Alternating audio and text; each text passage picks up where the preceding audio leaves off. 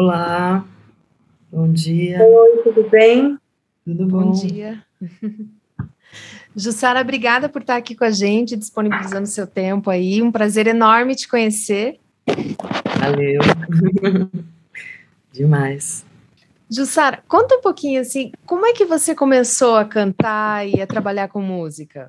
É, eu comecei a cantar em coro de faculdade. Eu, quando vim aqui para São Paulo para fazer faculdade, eu fazia matemática na USP, mas eu morava perto da FAAP. E aí lá tinha um grupo, um, um coro aos sábados, e é ali que eu comecei a, a cantar e a ser mordida pelo bichinho da música. Assim, já, já curtia, né, mas era uma coisa bem de, de criança, assim. Aí a primeira experiência, assim, de estudar realmente, é, cantar com mais pessoas e tal, foi, foi no coro, foi aí que eu comecei. E daí, dali você foi se profissionalizando também mais para frente. É, foi, foi bem paulatino o processo, porque foi sempre é, em paralelo com a, com a faculdade, porque eu, eu, eu tinha uma, uma coisa de é, manter uma, uma regularidade em relação à formação, é, aquela coisa que te colocam na cabeça, assim, que a, a música é uma carreira muito instável, e, e na verdade é, né? não é, não é uma, uma carreira que você tem é, uma estabilidade garantida, né? Então isso foi uma coisa que sempre me incutiram na cabeça, assim, que era temerário, e aí acho que isso que me levou a, a sempre, por um bom tempo pelo menos, a, a música acontecer de uma forma paralela com. Aí eu, eu fiz faculdade de jornalismo, fiz faculdade de letras, comecei a dar aula, trabalhava com em rádio, tudo sempre deixando a música como algo muito presente, mas paralelamente a essa aquela brincadeira que fazem você você trabalha com música você é, você faz música mas trabalha com o quê assim para mim eu levava uhum. bem a sério isso é, às vezes falam isso também para desvalorizar né o que o que o artista faz é tem tem esse dado também né como se fosse algo menor, né? Mas é. é, eu acho que no meu caso era principalmente isso, né? Como eu, eu vim de uma família que passava dificuldade financeira, não era uma, uma vida tranquila assim financeiramente, então a, a possibilidade de, um, de uma carreira instável era algo que me assombrava assim por conta desse, desse universo em que eu vivia. Acho que isso era o mais preponderante assim na, nas escolhas, sabe? Mas a verdade é que a música sempre fez parte, eu fui cada vez mais me envolvendo com os projetos, né, desde o Vésper Vocal, depois a. Primeiro teve a Companhia Coral, depois teve a, o Vésper, a Barca, sempre foi cada vez tomando mais espaço na minha vida, assim. E agora é, tá por completo na sua vida? Sim. é recente. É, até 2015 eu, eu, continuava dando aula na faculdade, dava aula na faculdade de, de teatro, aula de canto. E aí, é, em 2005, 2015, eu ganhei o, o prêmio Governador do Estado por conta do disco Encarnado. E, e tinha um prêmio em, é, em dinheiro, assim, um prêmio legal, assim. E isso foi a primeira coisa que eu pensei, assim, bom, com esse dinheiro eu posso ter uma reserva e aí, nos tempos instáveis, eu, eu posso me segurar. E aí foi, foi aí que eu decidi me me demiti da, da EMB Morumbi, que era a faculdade onde eu dava aula. Ah, você desistiu, assim, você desistiu mesmo de, de dar aula? Sim, sim, parei por completo. Parei Parou por completo, completo. só se dedicando. Foi a última, assim, de, de aula. Oi? Desculpa. Só se dedicando à música. Sim, eu dei aula em várias faculdades é, de português, de redação, de, de, de locução. Na Embi Morumbi eu já entrei para dar aula de, de canto, só que eu dava aula de outras coisas também. E aí, no, nesses últimos anos, eu estava só concentrada no, no curso de, de teatro, que era onde eu dava aula de canto. Mas mesmo assim, chegou em 2015, eu achei. Tinha acho que duas coisas. Teve isso do, do prêmio daquela segurança, que eu falei, bom, então agora eu tenho uma reserva, mas teve também o fato de, por conta de toda a movimentação musical, com, com Metametá fazendo turnê, muitas turnês no, no exterior, muita temporada aqui no Brasil também, viagem, começou a ficar meio insustentável mesmo sendo uma coisa que era possível você levar paralelamente, começou a ficar insustentável. Então eu já estava com, com esse desejo fazia um tempo, e aí em 2015 a, a, coisa se, se fechou, assim, se concluiu, né? Se concluiu um ciclo, digamos assim. Uhum. Então, mesmo uh, um pouco antes disso, mesmo você já estando viajando internacionalmente, tudo com o metá-metá, ainda assim você tinha essa dificuldade de viver de música. Sim, sim. É, não, não é fácil, não. É, ser artista no Brasil não é fácil, nunca foi. Nunca foi, exatamente. A gente e ainda mais que a gente faz uma música para um, um universo mais alternativo, né? Não tem, não é um mainstream que te garante shows com, com cachês incríveis, né? Não é. É uma coisa que você faz, é, você consegue uma é, uma frequência de shows e de trabalhos justamente por se jogar em vários projetos. Acho que isso de eu estar tá participando de várias coisas é um pouco o, o meu prazer de, de, de gostar de desafio, de, de, de ir no, eh, de é, aceitar convites que eu acho que são interessantes, tem esse lado, mas tem também o um lado de quanto mais coisas você faz, mais você garante que você vai, vai ter um, um retorno a médio, a curto, médio e longo prazo. Então, tem os dois lados, sabe? Tem um lado bem prático, assim, e tem um lado que é da expressão artística mesmo, que, que tem a ver comigo, isso de, de gostar de, de fazer várias coisas, de ter vários parceiros e tal. É, inclusive, nesse teu último álbum que você lançou agora recentemente, você tem várias colaborações, né? Sim, sim. Na verdade, acho que todos os meus trabalhos têm, a, têm essa característica, né? De ter muitos. É, muitas parceiras e muitos parceiros que, que me acompanham, assim, sabe? No, na trajetória toda. Tanto que quando eu fiz o Encarnado, que foi o meu primeiro disco solo, né, como se, se diz, eu brincava que solo não, né, não tem disco solo, você não faz sozinho, a não sei que eu ficasse lá cantando sozinha, tocasse tudo, seria um disco solo, mas mesmo assim não seria, né, porque teria o técnico, teria, uhum. não é sozinho, né, você não faz nada sozinho. E, e no meu caso era, era muito isso, de, de contar com as parcerias para fazer. Então, no Encarnado foi assim, no Metametá sempre foi assim, e agora no Delta Estácio Blues também. Aí todas as pessoas que sempre tiveram juntos, tá, juntas estavam nesse trabalho e ainda apareceram outras, assim, que não eram pessoas com quem eu já tinha trabalhado diretamente, como o Catatal, por exemplo, e aí ele, ele tá nesse, nesse disco. Então foi isso, foi uma coisa de, de juntar mais pessoas. Acho que talvez até o fato dele ter sido feito durante a pandemia, que a gente estava nesse isolamento insuportável, né? Aí quanto mais gente pudesse chamar para junto, mesmo que remotamente, era um alento para o coração, assim. O Encarnado, ele é de que ano? 2014. 2014. Sim. Foi sim. a primeira vez que apareceu você, assim, Jussara Marçal, como se fosse é, solo. Então, é, a primeira vez que apareceu um disco com o meu nome sozinho. Uhum.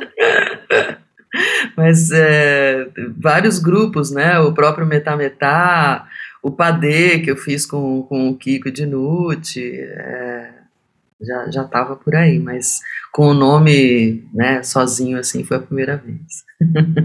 O Delta Estácio Blues foi um disco que a gente começou a fazer em 2017, eu e o Kiko, o Kiko de produtor musical, e a gente teve essa ideia de fazer um disco que partisse das bases, bases eletrônicas, que a gente ia construir no computador a partir de samples, a partir de riffs, a partir de é, ostinatos, rítmicos, um monte de coisa, fontes muito diferentes para fazer essas bases e aí as canções só surgiriam a partir dessas bases. Então era um processo oposto do que o, o que a gente está acostumado a fazer, né? Em geral, você, no encarnado mesmo, né? Eu escolhia lá uma música, a música do Itamar Assunção. E aí a gente pega essa música e pensa num arranjo para ela, pensa numa base para ela que seria esse arranjo. No Delta Estácio Blues a gente fez o, processo inverso. A gente construiu a base e essa base mais que tem uma cara meio de, de rap, né? Porque ela não tem um, um encadeamento harmônico, que é o que em, em geral acompanha as canções. Ela é, é uma base e aí a partir disso a gente convidava os é, as pessoas que a gente tinha vontade que participasse do, do disco e essas pessoas aí ou colocavam só letra em alguma que a gente já tinha feito melodia, ou pensava na, na canção inteira, sempre a partir dessas bases. Então, esse foi o, o procedimento básico, assim, do, do Delta Estácio Blues, que, que, que aí deu nesse, nesse disco que tá aí. que é maravilhoso, por sinal, estava ouvindo agora há pouco. Eba! Achei incrível. E eu tava, vi um vídeo também que você se apresentou recentemente ali no Natura Musical, né? Sim, sim, a gente, o, do, do show mesmo, né, do, do, do Delta Estácio Blues, né, a gente gravou na, na Casa Natura Musical, que é, tem isso, né, o, o Delta Estácio Blues, a gente em novembro conseguiu o edital da Natura, e aí isso é, agilizou tudo, facilitou que, a, que as coisas rolassem mais rapidamente, assim, né, eu, eu acho que por conta de todas as amizades que a gente tem, o disco seria exatamente isso, assim, em termos de participação, em termos de sonoridade, mas o fato de ter o apoio da Natura agilizou tudo e possibilitou que a gente é, pagasse as pessoas, né? Porque, sei lá, se eu, se eu chamasse, por exemplo, o Thiago, que é do, do Metametá, para para tocar numa faixa do meu disco, obviamente que ele faria e não cobraria nada, ou paga depois, aquelas coisas, né? E é, foi maravilhoso você poder fazer e falar: olha, tem um cachê para você tocar nessa faixa. Então foi, foi muito legal e foi muito. É, foi possível você pensar: bom, tem um prazo e a gente chega lá porque dá para. É, considerar todas a, todos os gastos, todas as coisas que estão envolvidas né, na produção do disco. Uhum. Então, isso foi bacana, assim. Sim, é sempre melhor podendo tá, ter um cachê para a equipe, né? Nossa, muito melhor. É um prazer, assim, né? Eu queria que você contasse como que foi essa escolha do, desse processo inverso que você falou que, que aconteceu no disco. Queria que, que você contasse como que se deu.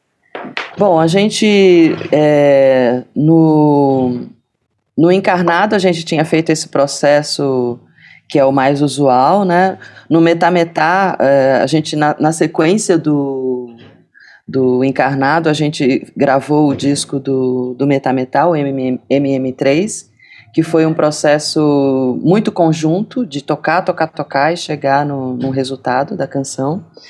E, e aí a gente estava interessado em achar outros procedimentos, achar outras formas de fazer. A gente estava muito encantado com o trabalho, eu particularmente encantada com o trabalho do Cadu Tenório, que foi meu parceiro no disco Anganga, que a gente lançou em 2015, que trabalha também com, com bases eletrônicas, noise, ele tem todo esse universo, ambiências, né, que é a característica, a característica do som dele. Então já tinha essa coisa de usar sample, de usar é, ruídos para fazer a, o som, né, fazer a, a, música acontecer. E acho que isso foi inspirando a gente ne, ne, nessa busca por um processo diferente, que a gente pudesse se, se colocar de uma outra forma na música, sabe? Foi bem essa é, esse prazer de, de mergulhar num outro procedimento mesmo, um outro jeito de fazer. E aí a gente estava muito encantado com o disco do do Danny Brown, o é, Atrocity Exhibition, que é um disco em que as bases, ele é um rapper, né, norte-americano, e as bases, é o que caracteriza, caracteriza é que não, não são bases é, muito dentro do padrão do rap. É claro que tem isso, mas ele foge às vezes, faz umas, umas bases inesperadas, assim, com, com uns processos muito diferentes do usual do rap. E aí isso, isso chamou a nossa atenção, acho, tipo, nossa, a gente pode de repente pensar nisso para fazer canção, por que não, né? É, e aí eu acho que foi, foram essas inspirações, assim, que, que desembocaram nesse, nesse processo do Delta Estácio Blues. A gente começou bem do na minúcia mesmo, de começar a recolher sample e aí colocar aquilo no, no Ableton Live, começar a ver como é que aquilo funcionava, muito aos pouquinhos para entender como é que isso é, se tornariam as canções lá na frente, né? Então foi, foi um pouco por aí que a coisa rolou. É, eu acho que talvez a música eletrônica também é, muitas vezes funciona dessa forma, né? Faz a base antes e depois sim, os sim. produtores colocam a letra, né, o texto. Isso, exatamente. E como é que vocês fizeram essas gravações? Foi tudo remoto? Como é que funcionou?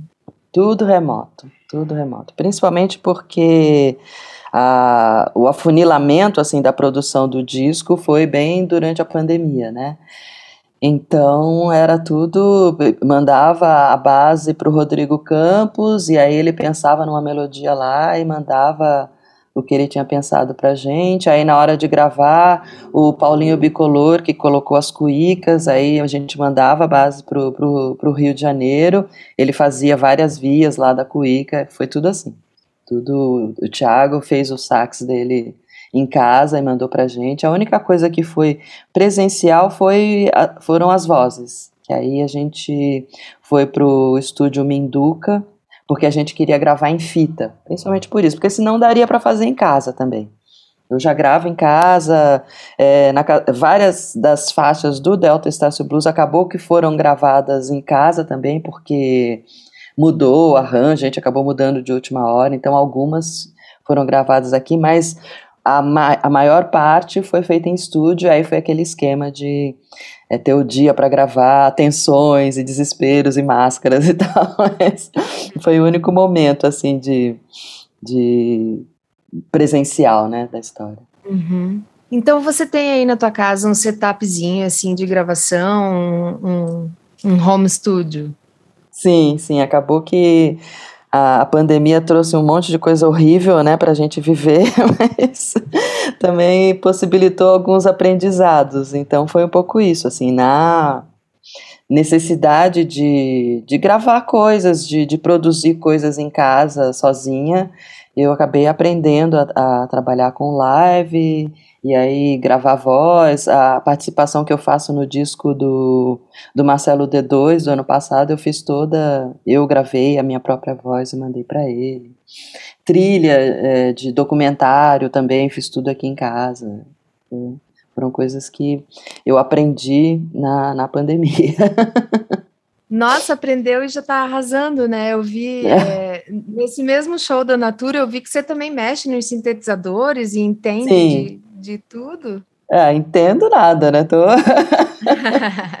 tô aprendendo também. Mas é, essa coisa de mexer no, nos, nos, aparelhinhos, né? Eu já, já tinha começado um pouco antes, eu comecei a fazer um show que até duas músicas desse show foram parar no, no Delta Estácio Blues, que foi o show é, com músicas da Brigitte Fontaine, a artista francesa, né, compositora, cantora, performer.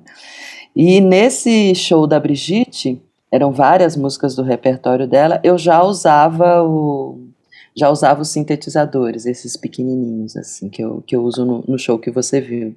Uhum. E aí o, o sampler eu comecei a usar na pandemia também de tá sozinha em casa e resolver fazer um show sozinha mesmo. que, que, até foi esse o nome que eu dei, né? Solo memo, show solo memo. E aí era isso, de usar a minha voz e os brinquedinhos que eu tinha em casa. Então esse sampler que eu já tinha usado para recolher coisas que a gente usou no Delta Estácio Blues, tinha lá uns pads que tinham sons interessantes. E aí eu usei isso para é, elemento, assim, ingrediente para eu colocar a voz em cima e brincar em cima. Então é uma coisa que eu fui experimentando aí já um tempinho e nesse show agora do Delta Estácio Blues eu o set aumentou um pouquinho. Uhum. Então é teu aquele aparelhinho que você está usando lá. Tem o, o, a SP440, que é um sampler, né?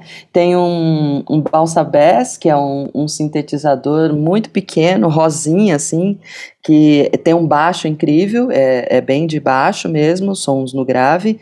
E aí tem um outro um pouquinho maior, que aí são sons mais no, no agudo, e eu uso um pedal também. Eu, eu já usava o pedal desde o Metal Metal, o segundo disco do Metal Metal, mas usava os pedais analógicos, né? Que dava um monte de problema, assim, que microfonia tal. E aí eu descobri esse Voice Live, que é digital. Tem, nossa, mil possibilidades de, de efeito, de voz, né? Inclusive o, o autotune que eu uso numa música é, é, desse pedal. Aquele oitavador que eu uso e minha voz fica gravíssima, assim, também é, é do pedal. Então foram coisas que que ficaram mais presentes assim, né? Eu já usava de certa forma nos outros trabalhos, mas nesse ficou tudo mais evidente, assim, mais escancarado. Então, você participa de, de todo o processo da composição da música, né? Inclusive dos arranjos eletrônicos. Sim, nesse caso foi assim, no encarnado também participava, mas aí os instrumentistas eram Kiko e o Rodrigo. E aí eles que pensavam nos acordes, eu ia meio que junto, entendendo, é, topando, achando, ah, se a gente mudasse aqui, mas a interferência não é tão direta, né? No caso do Delta Estácio Blues, foi muito de sentar do lado do Kiko o tempo todo e, e, e escolher com ele a, as, as coisas todas que iam fazer parte da base. Então, nesse sentido, sim, eu fiz mais parte do processo, assim, de construção, de cada base tinha ali alguma coisa que era escolha minha, é, ou tira isso, ou coloca aquilo, ou sample que eu, que eu tinha recolhido, e aí aquilo faz parte do, do, do, é uma coisa central assim da base. Então foram coisas muito construídas junto assim. O, o Kiko obviamente é, arquitetando tudo e operando o, o, computador, mas eu ali de copiloto o tempo todo, é, considerando as coisas, ajudando, dando ideia para, ah, e se a gente colocar isso, e se a gente tirar isso, aquele pedaço ali não ficou bom, vamos mudar. Foi muito assim de compartilhado, sabe? Aí acho que até por isso, é, por participar desde o início do processo, também a, a composição foi mais fluidamente, né? Surgiu de uma forma mais fluida, né? Então, é, fazendo a base, já me vinha a ideia de uma melodia, e aí isso já fez parte da canção, ou vinha um tema, e aí a gente sugeria esse tema para a pessoa que a gente chamou para fazer parceria. Então, foi muito, muito por conta do processo que fez com que é, eu atuasse mais como compositora nesse, nesse disco. E tem videoclipe também, né? Eu vi o vídeo de Crash. Sim, sim, essa especificamente, que foi o, o single, né? A gente lançou Crash como single um mês antes. E é, eu conheci a Najura através de dois amigos produtores lá do Rio, a Mariana Mansur, que aliás é a produtora do, do, do, Delta Estácio Blues, e o companheiro dela, o Bernardo Oliveira, eles conheciam a Najur Ana Júlia Teodoro, que é uma cineasta lá do Rio, que já tem essa linguagem do, do vídeo na vertical, né? Que tem uma coisa feita para celular. E aí, quando eles me mostraram, eu achei incrível a, a, o jeito dela filmar, né? E aí, quando surgiu o Crash, teve essa ideia de de repente pegar o jeito da, da Naju filmar e juntar com, com a linguagem ali do Crash, que tinha, eu achei que tinha super a ver. E, e foi isso. Aí teve a ideia, falei, bom, claro, vai, vai dar super certo, porque ela tem esse jeito de filmar mais frenético, né? De um Rio de Janeiro que não é o Rio de Janeiro que se está acostumado a, a ver, né? De Leblon Zona Sul, era um, é um Rio de Janeiro da quebrada, né? O Rio de Janeiro das pessoas em situação vulnerável, é, é um outro, é um Rio de Janeiro mais preto, né? Então tudo isso achei que tinha a ver com, com o Crash, com que a, a, letra diz, com a pegada da música, né? E aí foi um casamento perfeito, assim, foi muito legal. Muito legal. Muito Ela legal captou mesmo. tudo da música. Uhum. E é, tirando esse o Natura musical, você fez algumas outras lives durante esse período de show? Então, fiz essa, né, o solo memo, que, é, que era essa, eu sozinha em casa com os meus badulaques. É, fiz live com o Kiko, porque o Kiko é meu vizinho de prédio. A gente praticamente quarentenou junto. Então, a gente fez uma live do Padê, eu indo para casa dele, que era uma coisa possível, assim, porque foi bem no início, né? Ano passado era uma coisa, eu fiquei muito fechada, assim, eu não saía para absolutamente nada. Então, isso foi possível por conta disso, dele estar tá praticamente quarentenando junto comigo. Então, a gente fez live do, do Padê desse jeito. Depois rolou Metá Metá, que a gente conseguiu fazer aqui perto de casa. Tem um, um espaço muito legal que é a Associação Cecília. E aí eles cederam o quintal da, desse, desse espaço para a gente fazer uma live. E a gente fez a live do, do Metá Metá Trio nessa, nesse espaço da, da Associação Sicília. E no início desse ano, a gente ganhou o PROAC, a Lei Aldir Blanc, então fizemos seis episódios gravados de é, tanto shows do Metametá, shows é, eu solo, Kiko solo, dentro desse, desse projeto que estava no, no, no, edital que a gente inscreveu no, na Lei Aldir Blanc. Né? Uhum. Acho que foi o basicamente Delta, isso.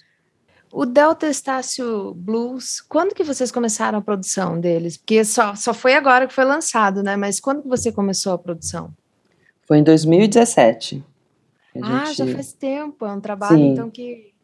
Sim, foi, porque foi isso que eu falei, foi aos pouquinhos que a coisa foi rolando, sabe? Então, é, e 2017, nessa época, a gente, tanto eu como o Kiko, cheio de outros projetos, né? Então a, a, produção do disco era uma coisa que é, cabia ali nas brechas de tempo que a gente tinha. Então, ah, essa semana aqui eu não tenho nada, então vamos sentar para trabalhar no disco aqui. Então, era um disco que, por conta disso, é, é por conta de estar tá nos momentos que a gente tinha livre para fazer, e também porque a gente sabia que era um processo lento, né? Porque a gente não, nunca tinha feito, né? Era um negócio muito novo. A gente não sabia no que, que ia dar de verdade, né?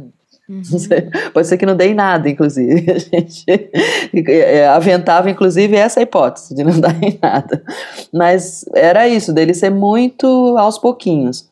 E aí a produção mais é, densa, mais intensa, aconteceu de novembro do ano passado até agora no lançamento, em setembro. Mas ele foi, foi muito aos pouquinhos, assim. Uhum. E até novembro você, é, tirando essas lives que você fez, você teve algum outro trabalho com música? Como é que ficou? Sim, eu fiz, é, dei oficina de canto online, foi um negócio bem estranho, assim, eu relutei bastante, é porque não dá para cantar junto, né, então uma oficina de canto em que, é, porque a, o, esse equipamento, né, esse aparato aqui do Zoom, seja lá qual for a plataforma, não, não possibilita que se cante junto, né? Então eu posso né? cantar, é, então eu posso cantar e a pessoa com o microfone silenciado repete o que eu canto, mas eu até fiz uma experiência lá de, mesmo com o som aberto, de, de pedir que as pessoas cantassem junto, contando com o delay. Afinal de contas, o delay é um negócio que eu tenho gostado de usar, né? Então, bora lá usar também. Então, foi um pouco isso. Fiz trilha para documentário. É, que mais? Foi bem é, isso de gravar participações em disco, fiz isso também. É, foi basicamente essas coisas que eu fiz durante a, pandemia. Assim. E agora você está indo viajar de novo? Fiquei sabendo. Sim, sim. Porque é louco, né, Jo? A gente fez o lançamento do disco do Kiko de Nucci em fevereiro de 2020. Né? Ele lançou o disco em janeiro, início de fevereiro, e a gente fez um show do Rastilho é, no Sesc Pompeia, lotado, foi inacreditável, assim, um show lindo. E aí pandemia e aí parou tudo. Foi um negócio muito triste, assim. Que era um, um show que você tava com gana de fazer e aí de repente não, não, acabou, não faz mais. e aí é louco, porque agora a gente volta a tocar o rastilho é, para essa tour que a gente vai fazer para a Europa. Então, o, o nosso agente lá, ele coordenou essa essa, essa turnê muito ainda entendendo como é que ia ser o cenário das coisas lá na Europa. E aí, por isso até que ela está acontecendo agora mais para o final do ano, né? Que as coisas já, já estão abrindo lá, os, os shows já estão acontecendo lá. E, e, aí vou só eu e o Kiko, por questões econômicas, obviamente, mas também porque, porque ele até poderia fazer sozinho, né? Se ele quisesse. Ele chegou a fazer uma, uma live sozinho do Rastilho. Mas é, para a tour é mais interessante, né, ter mais alguém até para partilhar repertório, fazer uma coisa mais dividida, pra, porque serão muitos shows, né, são 32 shows. Nossa. Então é, é legal partilhar, assim, para tornar a coisa mais, mais fluida, mais sossegada, né? Então, vai ser uma tour, nossa, eu tô morrendo de vontade, assim, de voltar a cantar no palco com plateia, né? Porque a gente até fez essas lives, a gente gravou uma live do, do Metametá no, no Sesc Pompeia, e aí foi louco, porque acho que a gente gravou essa live em novembro do ano passado. E aí era isso, a, a última vez que eu tinha ido no Sesc Pompeia foi para esse show do Rastilho, com tudo cheio, com as galerias cheias. Aí corta a pandemia, um outro show do Metá Metá com ninguém, né? Só a gente. Foi um, um choque, assim. E é isso, né? Retratos da, da pandemia. E aí, agora, na, nessa turnê na Europa, a gente vai, vai poder vivenciar de novo essa sensação de tocar para as pessoas ouvirem. Mas em São Paulo também já está voltando as coisas, né? Aqui também, na verdade. Eu estou em Curitiba. Sim, é, aos pouquinhos tá, tá voltando. A gente até recebeu um convite para fazer é, show agora em outubro, mas é, até por conta da viagem a gente achou melhor segurar a onda ainda assim, porque tá, tá muito incipiente aqui ainda, né? Ainda tá, tá tateando assim para ver como é que as coisas funcionam. Aí a gente marcou um show na, na Casa de Francisca em dezembro, do Delta Estácio Blues. Que aí, se tudo correr bem até lá, vai ser a estreia do, do, do show com presencial, né? Então vai uhum. ser massa. Então, basicamente, nessa turnê, meio que todo dia vocês vão ter uma apresentação para fazer. Não fala assim que eu fico chocada. é Mas é tipo isso. Nossa, é tipo isso. É um, é um mês e meio de, de turnê. A gente vai agora início de novembro e volta só no meio de dezembro e é show pra caramba. É tipo um dia off e paulada. O que vai ser bom nessa, nessa turnê, que é diferente do, das outras que a gente já fez, é que a gente vai fazer a maior parte de carro. Então isso vai ser mais tranquilo, os trajetos serão mais tranquilos. Porque o que mais é, cansa nas viagens é, né, pela Europa é a, o momento aeroporto. É sempre um negócio muito cansativo, porque para pegar um voo, sei lá, às nove da manhã, você tem que estar tá muito mais cedo no aeroporto. Aí é desesperador, assim, é, é cansaço extremo mesmo, né? Então eu imagino que, apesar da pauleira, né, que se apresenta, eu acho que vai ser mais tranquilo por conta disso. Vai ser uma pauleira mesmo. Mas que maravilha! Tomara que corra tudo bem, que seja ótimo, um sucesso para vocês lá, viu? E, tomara, tomara. Acho que vai ser porque o, o rastilho foi muito bem recebido, né? Tanto aqui como lá na Europa. A gente tem um, é, um agente lá, tem um selo lá que lançou o rastilho, então já, já tem um buchicho lá rolando em torno do disco. Acho que vai ser bem massa, assim. E a próxima turnê podia ser com, com o teu trabalho solo. Também acho. Tomara, a gente está muito afim. Foi, foi muito legal porque nesse show que a gente fez na Casa Natura, né, que foi gravado ao vivo, foi o primeiro, né, approach que a gente teve com com o disco, assim, para tocar o disco, né? Porque ele foi todo feito no computador, né? Então, esse processo é muito diferente do que eu tô acostumada, né? Em geral, aquilo que eu falei, né? A gente toca, toca, toca uma música, ela fica pronta, vai lá e grava. Agora foi o contrário, né? A gente fez a música e aí tem que aprender como é que toca. então foi, foi um processo muito interessante de, de formar né, o, o show e e já nesse primeiro encontro, que foi muito rápido, assim, para fazer a gravação para o lançamento, a gente já teve a sensação de algo muito interessante, assim, que vai se desdobrar em outras coisas, o show vai, vai mudar muito, assim, né? Isso já dá um, um prazer, assim, de, de saber que você começou uma coisa ali que já te dá ingrediente para mexer em várias coisas e mudar, e acho que vai ser muito legal, assim, uma, uma temporada de shows com, com o Delta Estácio Blues. Nossa, com certeza. Tá muito bom o conteúdo. Parabéns pelo trabalho, que tá maravilhoso mesmo. Gostei muito. Eba, obrigada. Obrigada mesmo. obrigada a você. Então tá, Jussara, tá acabando o nosso tempo aqui. Queria te agradecer por ter disponibilizado seu tempo de conversar aqui com a gente. Eu que agradeço o convite. Demais. Prazer demais. enorme, gigante conhecer você, diva maravilhosa. não, não, não, não, não, não, não, Uma operária da música. Sim, mas tem todo um diferencial aí, é muito legal, muito incrível o seu trabalho, muito mesmo. Obrigada, obrigada. Valeu demais. Obrigada pelo convite. Então tá, então uma boa viagem, sucesso para vocês e bom retorno também para o teu show aí, vou acompanhando tudo. Massa, obrigada meninas. Até a próxima então, hein? Até, um beijo. beijo. Tchau, tchau. Tchau.